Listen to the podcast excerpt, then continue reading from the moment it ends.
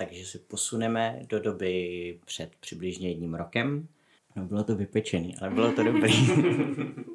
Mám pocit, že mi trnou zuby, taky často cítím, když jdu dál, tak se rozkašlu obvykle. Já jsem spadnul do takové jámy. A ta holka, ze kterou seš už takhle dlouho, je to vlastně správně. V tu chvíli jsem měl pocit, že jsem o kousek dospěl a cítil jsem se hrozně krásně a hrozně uvolněně.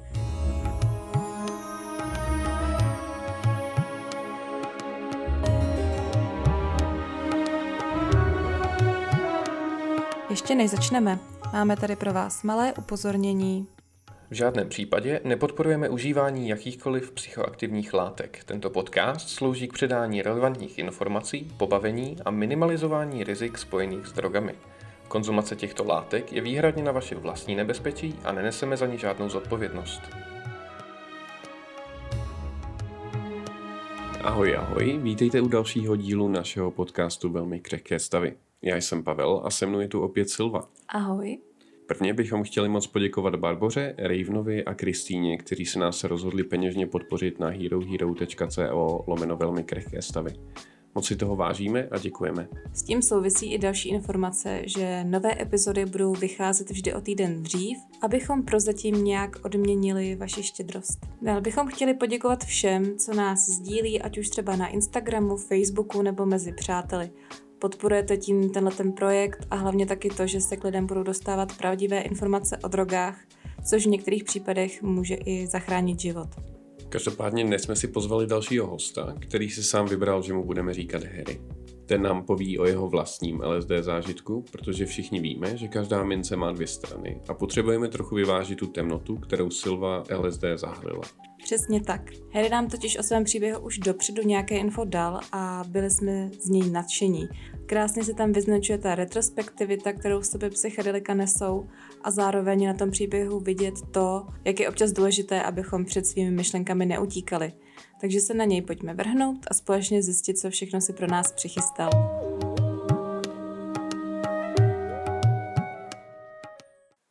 Tak a my tady dneska máme našeho hosta Harryho, který nám poví svůj příběh s LSD. Ahoj Harry. Ahoj. Ahoj. Takže já vás moc rád vidím, jsem moc rád, že jsem tu s vámi.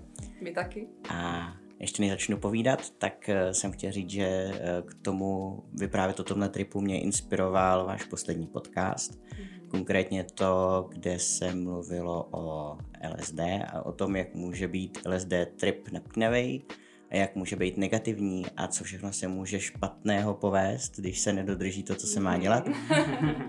A to mě inspirovalo k tomu, že by vlastně bylo hezký si taky říct ten kontrapunkt, jak to může být krásný a jak uh, naopak LSD trip může uh, člověka posunout dál nejenom zábavou, ale dokonce i v životě. To jsme moc rádi, protože my se tím podcastem taky snažíme o to, abychom dobře odprezentovali ty dvě polarity, které drogy můžou mít aby si pak posluchač líp představil, že to vlastně až tolik není o tom, že by nějaká droga byla vysloveně špatná nebo dobrá, ale že to hlavně o tom, jak s ní člověk zachází. No, tak nám pověz, jaký jsi měl set a setting. Takže se posuneme do doby před přibližně jedním rokem, kdy byl konec června a zdálo se, že celé léto bude úplně ochromené koronavirovou pandemí, ze které byli ještě všichni vyplesklí. A přestože už trošku začínaly tak ty eh, příznaky pandemický ustupovat, tak se ukázalo, že jedna skupinka lidí by ráda udělala psytrancový festival, který s chodou okolností vycházel přesně na moje narozeniny. Takže jsem se rozhodl, že se na něj vypravím, přestože moje přítelkyně nebyla úplně nadšená, protože nemohla být se mnou, což se nakonec ukázalo vlastně jako dobrá věc, paradoxně. A já jsem teda vyrazil na ten festival a tam se to odehrálo. Tak a pro ty z vás, kdo třeba nebyli ještě na Psytrancovém festivalu, bychom si jen tak v rychlosti mohli říct, jak zhruba vypadá. Takže představte si místo v přírodě, na takovém nádherném kopečku, ze kterého je výhled do celého údolí, který vypadá jako do pohádky. Na tom kopečku hoří oheň a to je takový centrum toho festivalu a existují tam obvykle jedna až dvě stage, na kterých hraje velmi rychlá rytmická elektronická hudba a zároveň výzdoba a lidi a úplně všechno, co na tom festivalu je, Vypadá, jako by to bylo stvořeno pro lidi na psychedelicích, dokonce to pro ně přímo je stvořeno. Přesně tak. Takže na tomhle kopečku, který je do okolností asi moje nejmilejší místo vůbec na naší planetě, protože jsem zažil nádherné věci, tak, eh, tak se odehrál tenhle ten můj trip. Takže když začnu tím, že uh, byl jsem tam tedy sám, měl jsem tam nějaký kamarády, který ale spíš byli lidi, kteří znám z těch festivalů, nebyl tam nikdo vyloženě se mnou, protože moje sociální bublina úplně téhle zábavě neholduje. A dá, dali jsme si teda, uh, dali jsme si LSD, přičemž já jsem pro sebe zvolil spíš větší dávku, než je obvyklé, nevím, jestli mám říkat přímo hodnoty. Já si myslím, že můžeš. Takže měl jsem asi dvě třetiny papírku, který sám je dvojitej, takže ten by měl mít mezi 250 třemisty. To znamená, že jsem měl asi nějakých 160, 180 možná, něco takového. Řekněme, že vlastně ta uh, průměrná dávka je zhruba 100 mikrogramů, což teda ty jsi měl skoro dvakrát tolik. No bylo to vypečený, ale bylo to dobrý. Dobře, takže příběh začíná tím, že jsme si odpoledne uh, tady každý dali papírek, uh, vyrazili jsme na kopeček na ten festival, uh, protože stany jsme měli pod tím kopcem a uh, nahoře přejdu do toho, kdy už nám to začalo pomalu zabírat, tak asi znáte, když uh, na začátku se tak ten trip začíná probouzet, tak člověk cítí takový mravenčení, takovou tenzi až jako v zubech občas cítím. Mm-hmm začínáte cítit, že barvy vypadají jinak, že zvuky jsou intenzivnější, vůně voní taky zajímavějc a člověk začíná smát různým ptákovinkám, jsou z toho vždycky nádherný záchvaty smíchu, který si vždycky moc rád užívám. A vzpomínám si jako jedna z prvních věcí, když už to opravdu začalo kopat, že jsem si lehnul do trávy, pod eh, takové jako sosny, pod takový stromy a sledoval jsem právě ty lístečky na těch stromech a najednou jsem si uvědomil, že ty lístečky vypadají jako miliony motýlů s tmavýma křídlama. A když zafoukal vítr, tak se všechny ty křídílka rozkmitaly a já na ně jenom koukal a věděl jsem, že už to teda začalo. A kromě těch motýlů stalo se něco dalšího, co ti utkvělo výrazně v paměti? Takže další věc, která, jak říkáš, mi utkala v paměti, bylo, když jsem uh, ležel na takovém lehátku, který tam bylo příhodně umístěný a sledoval jsem, jak uh, lidi tancují na sluníčku, do toho hraje ta krásná hudba. A všimnul jsem si jedné slečny, která byla celá oblečená v oranžovém a na první pohled mě zaujalo, že má neskutečně zajímavý pohyb a vlastně se ukázalo, že je to úžasná tanečnice. A já jsem furt nevěděl, jestli ona tam je jako součást programu, protože často na těch festivalech jsou různí žongléři nebo mhm. vystupující všeho druhu. A nebo jestli to je vlastně jenom holka, co si tam nějak paří a jenom u toho vypadá tak dobře. A jak jsem jí sledoval, tak jsem zjistil, že vypadá trošku jako takový ty ptáčci, co dělají takový ty sváděcí rituály, jak mají takový ten pohyb přírodě ty samečci tak jako koukají a ta, tahle ta slečna tam tak jako se natřásala křidílkama. A já jsem zjistil, jak vlastně hrozně nádherný je tanec. A uvědomil jsem si, že jsem nikdy nepřemýšlel o tom, co to vlastně je tanec a proč se tanec počítá mezi umění. A v tu chvíli mi došlo, jak je nádherný sledovat ladnost pohybu, jak ten člověk u toho vypadá, jak vlastně ten celek vypadá jako, jako jedno umělecké dílo a zamýšlel jsem se i nad tím, co vlastně je ten tanec jako, že se člověk ho musí naučit, takže ten učitel tance učí člověk, jak vytvarovat svoje tělo do toho, aby vypadalo jako umělecký dílo, aby ten okamžik se stal tím uměním. A tohle to mě úplně fascinovalo a vzpomínám si, že to je vlastně myšlenka, která mě nikdy předtím nenapadla. Tohle je vlastně krásný příklad toho, jak se říká, že se na LSD dokáže člověk dívat na obyčejný a už známý věci, jako kdyby se znova narodil a znova tyhle věci poznával, ale úplně z jiného úhlu docházejí člověku nové souvislosti a myslím si, že se dokáže zamyslet nad věcmi, který mu pak eh, ten život obohatí, protože tohle s tobou zůstane i dál. Tak když už nám také povídáš o tom průběhu toho zážitku, tak mě by zajímalo, jak zrovna ty zažíváš takový ten come up toho LSD, protože pro mě je to třeba dost nepříjemný, často prostě mám nepříjemný pocity v těle, je mi špatně od žaludku a zajímá mě, jestli to máš třeba podobně. Mám. Myslím si, že to je něco poměrně častého. Eh, věřím, že se tomu říká body load, což, Jo, je, jo, jo. což je takový pocit, že, že to tělo pracuje. Já mám pocit, že víc sliním, postupně potom mám pocit, že mi trnou zuby, taky často cítím, když jdu dál, tak se rozkašlu obvykle. Myslím si, že to je to, jak se tělo začíná nějak mít chuť se čistit všema způsobama. A obvykle to potom teda bohužel pokračuje jako dál do toho břicha, eh, tak jako žaludek cítím a teda pro mě je slabý místo eh, třeba střeva, takže mám potom občas trošku prdíky a, a to je takový To. to je pocit, jako když má člověk takový klub kohadů v těle, jo? že se tam tak Mhm. jako svíjejí, převíjejí. Je důležité se tím nenechat vystrašit, je to prostě běžná věc, většinou pomůže si jako ulevit, což teda samozřejmě v prostředí festivalu není úplně ideální zážitek, ale dá se to jako snést. No a potom se dělo to, že malinko mi přešla taková ta první vlna, ten úplně největší nápor, který přichází většinou na začátku. A právě v tu chvíli jsem uslyšel zahřmění. Ukázalo se, že přichází bouřka. Což je na tripu další velmi zajímavá věc. Eh, Já naštěstí úplně netrpím strachem z bouřek, přesto to bylo velmi intenzivní. Naštěstí ta bouřka byla opravdu rychlá, v podstatě byla taková přehánka, protože pofoukal poměrně příjemný letní vítr. A jen potom, co tato přehánka odezněla, tak začala asi nejkrásnější část a jeden i z nejkrásnějších okamžiků v mém životě. A to byl tam a v tu chvíli koncert mýho milovaného hudebníka Omniona. Svatý Václave, vévodo české země, kněže náš, pro zany Boha svatého ducha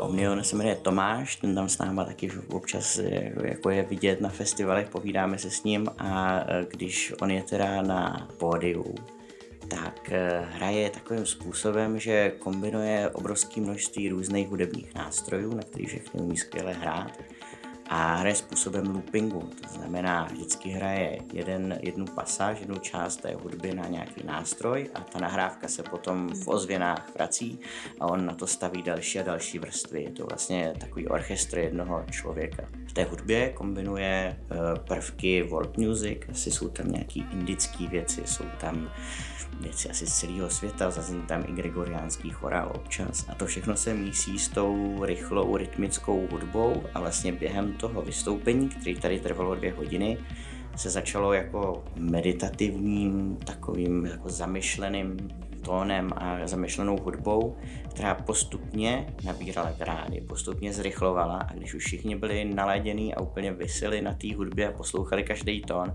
tak teprve se tam vlastně začaly ozývat ty opravdu rychlé rytmy, všichni byli úplně v tranzu, svítilo nádherně slunce, eh, do toho foukal vítr, který sebou nes i kouř z ohýnku, který vždycky hoří na festivalu a v tom oranžovém letním světle to všechno znělo tak nádherně, že se přiznám, že jsem se rozplakal úplně dojetím tím, že něco může být tak krásný. Zároveň jsem vlastně měl ty narozeniny, takže jsem měl tak pocit, že vlastně hraje pro mě. a chvílema jsem takhle brečel, chvílema jsem se jenom strašně nahlas zřechtal a prostě cítil jsem úplně vlny toho štěstí a těch úžasných emocí. Když jsem se rozlínul kolem sebe, tak jsem viděl své kamarády, který znám z těch festivalů. Jedna kamarádka si hrála s takovou barvou, kterou tam někdo přines, která byla taková eh, jako hodně výrazná, taková fialková a dokonce byla i jedlá, takže z toho měla takovou obrovskou radost, že pomalovala sebe i všechny lidi kolem a že se tomu hrozně smáli a všechno bylo tak hrozně krásný a pozitivní a letní, že jenom tenhle ten zážitek sám o sobě by pro mě byl jeden z nejkrásnějších a zároveň mě to i tak trošku vyladilo na to, co přišlo potom později. To zní všechno tak strašně krásně, to by mě hrozně zajímalo, co ještě hezčího se teda stalo. No, ono to nepřišlo hned. Eh, Zajímavý moment byl ve chvíli, kdy ta omnionová hudba vrcholila a vlastně se dostala už do toho opravdu super rychlého tempa, všichni úplně křepčili, tančili a vlastně v tu chvíli i zapadalo slunce, takže jsme se tak rozloučili s tím dnem. A najednou vlastně ta hudba začala být prázdnější a taková divná a já jsem si uvědomil, že on už vlastně nehraje, že ono to přímo navázalo na ten psytrance klasický, který tam jede z těch beren který je jako super, ale v porovnání s tím, co tady bylo a s tou hloubkou, kterou eh, jsem v té hudbě slyšel, tak to najednou bylo strašně prázdný. A tak mě to trošku probralo z té euforie, já jsem se rozhlídnul kolem sebe a zjistil jsem, že je vlastně tma, že vlastně všichni ty moji kamarádi jsou nějak někde pryč, že vlastně nikoho nemůžu najít, že vlastně ta krásná hudba jako odešla, to sluníčko už taky není a že ten vítr vlastně už není jenom teplý, ale že docela vlastně je docela studený.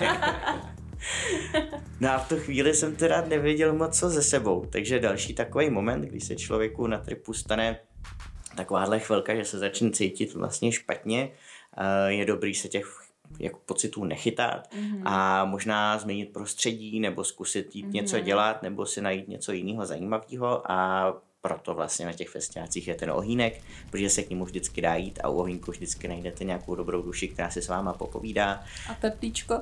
Přesně tak, takže jsem se šel ohrát, uh, trošku jsem se zase vyklidnil, pak jsem už našel i nějaký ty svoje kamarády a už jsme se tak užívali i vlastně takový ten klasický festival, nějaká muzika, nějaký povídání, nějaký lehce jídlo a tak dále. Ještě mě tak napadá k tomu cyklení se v nějaký ty špatný náladě takhle na tom tripu. Máš nějakou historku nebo radu pro na- naše posluchače? Možná napadá mě jedna docela vtipná věc, která se mi přihodila s chodou okolností taky na podobném eh, festivalu, kde byla noc a uh, byl déšť a já jsem měl pocit, že je strašná zima a právě jsem seděl u toho ohýnku a měl jsem pocit, že tam, že prostě nebudu moc nic dělat, protože ještě hrozně dlouho než usnu a je hrozná zima a všechno je špatně. A tak jsem se v tom cyklil, že jsem prostě vstál a vydal jsem se a šel jsem někam, tak jsem ťapal prostě takový úplně na takovém křeči, v jsem říkal, jak je všechno špatně, špatně, špatně. A najednou jsem udělal krok a pod tím krokem tam nic nebylo. Já jsem spadnul do takové jámy, která měla asi to asi tři čtvrtě metru hloubky. Eh, cítil jsem, jak jsem dopadnul, jak mi úplně sklaply ty zuby. A místo toho, abych se úplně dostal do hrozných ještě horších stavů, tak jsem si vlastně uvědomil tím šokem, že vlastně docela teplo, že, vlastně, že to vlastně úplně v pohodě. Vrátil jsem se zpátky k ohni a byl jsem tak jdem dál, dobrý paráda. Ono ještě paradoxně, co je strašně dobrý, na takovýhle špatný stav je třeba jenom jít se zaběhat a v podstatě člověk úplně cítí, jak všechny ty emoce špatný ze sebe dostává tou fyzickou aktivitou.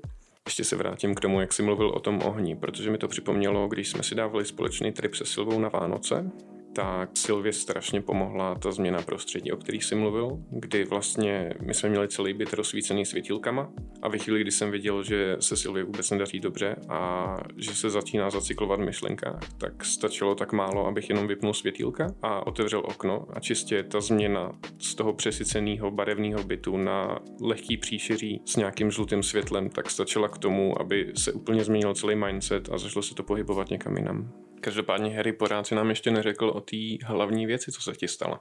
No, bylo to tak, že v průběhu večera, když už myslím, že taková ta nejvíc veselá party e, nálada tak jako pominula a malinko jsem se začal vracet do takový klidnější, e, klidnějšího pocitu, tak jsem se rozhodl, že si půjdu sednout na tu vyhlídku, o který jsem se zmiňoval, kde je opravdu mm-hmm. nádherný pohled to údolí. E, opravdu vypadá jak z pohádky, tam je zámek, kostel, kopečky, políčka, lesy a i v noci to vypadá všechno nádherně, jsou tam nádherné hvězdy a tak jsem seděl a vlastně jsem začal trošku bilancovat, protože já vždycky, když mám narozeniny, tak eh, přemýšlím o tom uplynulém roce, co se mi přihodilo, jaký jsem měl plány, jak se mi je podařilo naplnit, jestli se mi stalo něco zajímavého, jak se vlastně můj život za ten rok posunul. Mm-hmm. Je to takový můj osobní silvestr, občas lidi takhle přemýšlejí v lednu, mají ty předsevzetí a říkají si, jak se jim ten minulý rok povede, tak já to mám vždycky v tom svém roce, který vždycky od toho narození do od těch narozenin do těch dalších narozenin. A v tu chvíli jsem si vlastně uvědomil, že tyjo, mě 30, tak to je vlastně celá dekáda. A začal jsem si říkat, co za tu dekádu se mi vlastně přihodilo a kam jsem došel, odkaď jako jdu a co, co vlastně vymýšlím, co dělám v životě. A to mě vedlo ještě dál a já jsem si začal vzpomínat na svoje nejstarší vzpomínky. Říkal jsem si schválně, jak daleko dokážu dojít. Mhm. A fakt jsem si vybavoval, a to je další zajímavá věc na psychedelikách, že se člověku vybavují opravdu hrozně zasutý věci. Takže jsem vzpomínal úplně na svoje nějaký dětské zážitky, na, na svoje prarodiče, kteří už nežijou, na, na to, co jsem zažíval úplně jako, jako dítě s mýma rodičema, jak se vlastně postupně ten život odvíjel potom i do těch chvilek, kdy už jsem začínal o sobě rozhodovat a proč jsem se rozhodoval tak, jak jsem rozhodoval, jaký byly ty kroky, které mě potkaly, jaký byly ty neúspěchy a úspěchy, které mě nějak formovaly. A postupně jsem se zase dostal do té předchozí, do toho předchozího desetiletí a znovu jsem začal uvažovat o tom, proč jsem dělal věci, které jsem dělal a hlavně jsem si uvědomil jednu věc a to je, že v mém životě hrozně cítím něco, čemu se říká FOMO, Fear of Missing Out. A myslím si, že v tom možná budou podobní některý posluchači, protože jsem to mhm. často slyšeli od svých kamarádů, podobné myšlenky. Že člověk vlastně neustále přemýšlí o tom, jestli by nemohl dělat něco líp, nebo jestli by jeho život nemohl být eh, nějak zajímavější, barevnější, plnější zážitků a jestli vlastně dělá rozhodnutí správně, tak aby si to fakt užíval na maximum. A já jsem si vlastně uvědomil, že tohle je pro mě hrozně silná věc, protože je typicky třeba bez prše, tak jako je takový ten okamžik, kdy se tyhle ty myšlenky na mě hranou a mám takový hlas, který mi furt tak jako holodá a říká mi, a ta holka, ze kterou seš už takhle dlouho, je to vlastně správně, by si mohl mít třeba nějakou jinou, třeba možná by byla hezčí, možná by byla jiná v nějakých věcech, možná by byla úplně něco jiného. Možná děláš vlastně tu práci, kterou děláš dobře, je fakt tak zábavná, jak si myslíš, možná by si mohl dělat něco, za co budeš mít víc peněz, nebo by si naopak možná neměl pracovat vůbec, možná by si měl být jako některý lidi, kteří jenom cestují po světě, se skoro necestoval. A tyhle to jsou věci, které mě se furt v té hlavě honějí a vlastně mě hrozně stresují a já od nich většinou uteču, protože prostě nad nima nechci přemýšlet. No a v tuhle chvíli jsem si řekl, že vlastně bych se tomu měl postavit, že už přišel ten, ten moment, kdy mi takový ty devadesátkový děti nám vždycky rodiče říkali, vy můžete v životě všechno, vy máte otevřené možnosti, můžete cestovat, můžete úplně co chcete a já furt jsem žil v tom, v tom takovém nastavení, abych přece mohl dělat cokoliv a proč dělám zrovna tohleto. a tu chvíli jsem si říkal, ty dítě, ono taky za těch posledních deset let ty rozhodnutí, které jsem udělal, taky často vylučují některé z těch věcí, že prostě je spousta věcí, které už v životě nikdy nebudu mít. A tahle ta myšlenka mě vlastně hrozně vyděsila, protože jsem si uvědomil, že nejenom, že co možná teď dělám, jestli bych do budoucna měl jinak, a že spousta toho už je mi navždycky uzavřeno. Tak a teďka trošku otevřu i takový soukromý karty a uh, to, o co v tu chvíli jsem nejvíc přemýšlel, bylo, byl vlastně můj vztah s mojí přítelkyní, se kterou jsem už eh, v té době se s ní byl 6 let. A bylo to vlastně na hranici toho, kdy jsem s ní hrozně rád, výborně se nám daří, překonali jsme i nějakou krizi, kterou jsme spolu měli. A furt jsem ještě neudělal ten poslední takový to velký rozhodnutí, že opravdu to bude ona pro mě na zbytek života, protože věřím, že v tomhle to mě taky spousta lidí, hlavně možná chlapů, eh, pochopí, že udělat to rozhodnutí pro jednu ženu zároveň v sobě nese tu stejnou logiku jako u těch zážitků. Všechny ostatní ženy už vám vlastně zůstanou taky uzavřené. A vy vlastně strávíte s tou jednou život a je to tak a je to správně. A tahle ta myšlenka je podle mě velmi těžká a musí člověk opravdu promyslet a vlastně přijmout a přijmout ty následky, které to pro toho člověka má, to rozhodnutí. To je vlastně princip rozhodování. A tyhle ty všechny věci se mi honily hlavou a opravdu hodně jsem nad tím uvažoval, přemýšlel jsem, co všechno to pro mě znamená, co všechno mě přivedlo až do toho bodu, kdy jsem tam a teďka v tuhle chvíli sedím, koukám na ten výhled a dostávám se k této tý klíčové myšlence, kterou jsem myslel, že to je vlastně to, co, co, o čem často přemýšlím a to je ten, ten úhelný kámen, který mě v tu chvíli v životě nějakým způsobem tížil. No a podařilo se mi to rozlousknout a e, vlastně jsem se opravdu pevně rozhodnul k tomu, že ano, že ona je ta pravá pro mě a že spolu máme být a že vlastně přijímám všechny negativa, které z toho plynou. To znamená všechno, co už nebudu moc v budoucnosti dělat. Naopak přijímám taky všechny radosti, které mi to v budoucnu přinese, to, že jsem to rozhodnutí udělal. A díky tomu jsem se dokázal v té svý časové posloupnosti myšlenkový přehoupnout přes tu současnost a vlastně jsem začínal přemýšlet o tom, co mi teda přinese ta budoucnost, když jsem se už teďka rozhodnul, jakou budoucnost chci mít. Zjistil jsem, že to není tak špatný, jak to možná předtím se mi zdálo, že mě čeká spousta krásných věcí, Přijmul jsem mi některé úkoly, které mě budou v budoucnu čekat. Přijmul jsem to, že se mi změní život třeba i v souvislosti s nějakou rodinou vlastní, eh, v souvislosti s tím, že budu muset i na sebe třeba přijmout větší odpovědnost. A to všechno ve mně vlastně fungovalo a já jsem se s tím letím všem smířil. Ale smířil jsem se v tím v tom smyslu, že jsem to přijal za svý. A tak strašně se mi ulevilo v tu chvíli, že jsem úplně cítil, jak ze mě padá obrovský kámen a že mám vlastně úplně lehký srdce, přestože jsem vlastně přijmul víc úkolů a odpovědnosti a vlastně jsem se s nima smířil, tak, tak se mi strašně ulevilo. No a tím se vlastně blížím eh, k tomu finále, takže potom po tomhle uvědomění a smíření a nádherným pocitu jsem zjistil, že začíná svítat a sledoval jsem, jak se šerá a jak vlastně se postupně projasňuje ten obzor, který jsem sledoval a zjistil jsem, že vlastně to je všechno, co jsem ten, ten večer už, už zažil a že už mi to úplně stačí a že to, co jsem měl udělat asi, tak jsem udělal. A sešel jsem z toho kopečku do údolí. V tu chvíli jsem měl takový pocit, že na tom kopci za sebou zanechávám takový svoje jinožství, jak jsem to v tu chvíli nazval, prostě takovou tu nedospělou část svojí, která furt prahne po těch zážitcích a, a furt je s něčím nespokojená. A vlastně scházím dolů a přijímám tu, to svoje mužství, vlastně tu svoji budoucí roli v životě. V tu chvíli jsem měl pocit, že jsem o kousek dospěl a cítil jsem se hrozně krásně a hrozně uvolněně. A sednul jsem si potom o kus níž v tom svahu na takový velký placatý kámen, odkud jsem sledoval východ slunce a pocítil jsem nejhlubší klid, který jsem v životě kdy zažil. Takový stav, kdy jsem si jenom vychutnával tu přírodu, slyšel, jak tam cvrkají ptáci a věděl jsem, že nemám žádný problém, se kterým bych se nedokázal poradit a že všechno v sobě jsem vlastně vyřešil a pak už jsem šel v klidu spát. To zní fakt krásně, jako taková důkladná psychická očista. Podařilo se ti pak tenhle ten mindset uchovat i po tripu? Fakt je, že mi to opravdu vydrželo a ty typický moje spouštěče eh, v té sprše třeba, tak ten, ten hlas se vždycky ozve znovu. Ono to tak je, ale ve chvíli, kdy zase začne říkat, a děláš to správně a rozhodnul jsi se správně, tak já v tu chvíli už mám pro ně odpověď a ta zní, že už jsem nad tím přemýšlel tak hluboce a intenzivně, že si vlastně ani sám nedokážu představit, jak lépe bych se nad tím měl zamyslet a tu odpověď už znám a došel jsem k tomuhle závěru.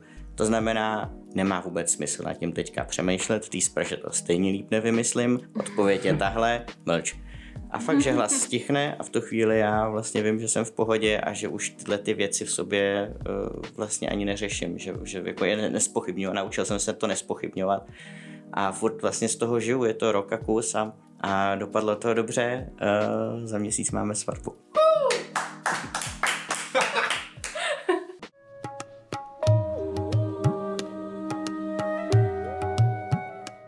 Jeden z hodně výrazných efektů psychedelik je právě ta zvýšená vnímavost.